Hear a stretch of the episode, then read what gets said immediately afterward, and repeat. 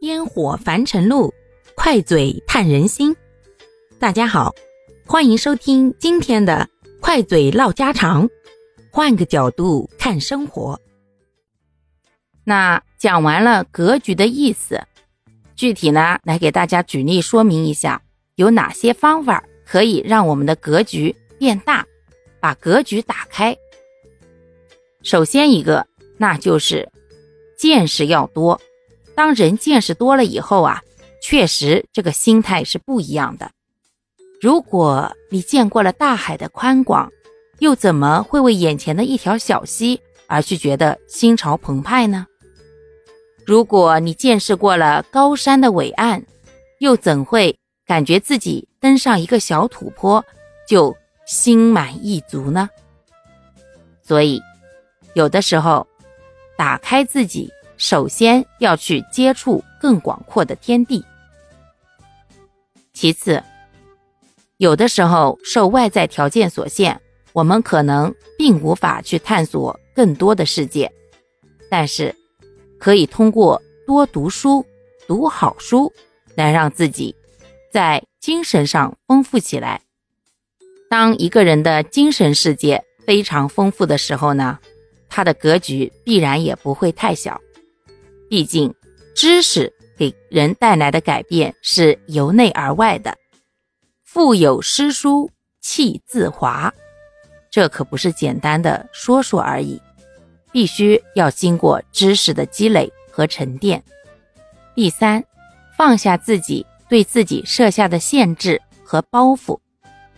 其实呀，心有多大，舞台就有多大。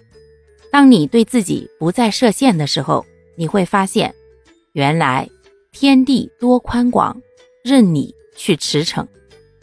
这世上有那么多的事儿，有那么多的人，没有必要为了眼前一城一池的得失去懊恼、去后悔。毕竟人生有限，把有限的生命用来浪费在已经发生的事情上面，是一种非常严重的浪费。让过去的都过去吧，让遗憾的都放下，努力的去过好未来，着眼当下，找出自己的不足，通过自我反省以及自律的规划，然后跨越平凡，给自己开创一个更加美好的未来。当一个人经历的越多，懂得的越多，慢慢的也就会变得更加的自信。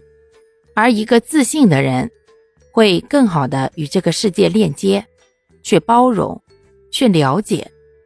随着自己概念的提升与见识的增加，慢慢的心胸开阔了，眼界打开了，格局自然也就越来越大了。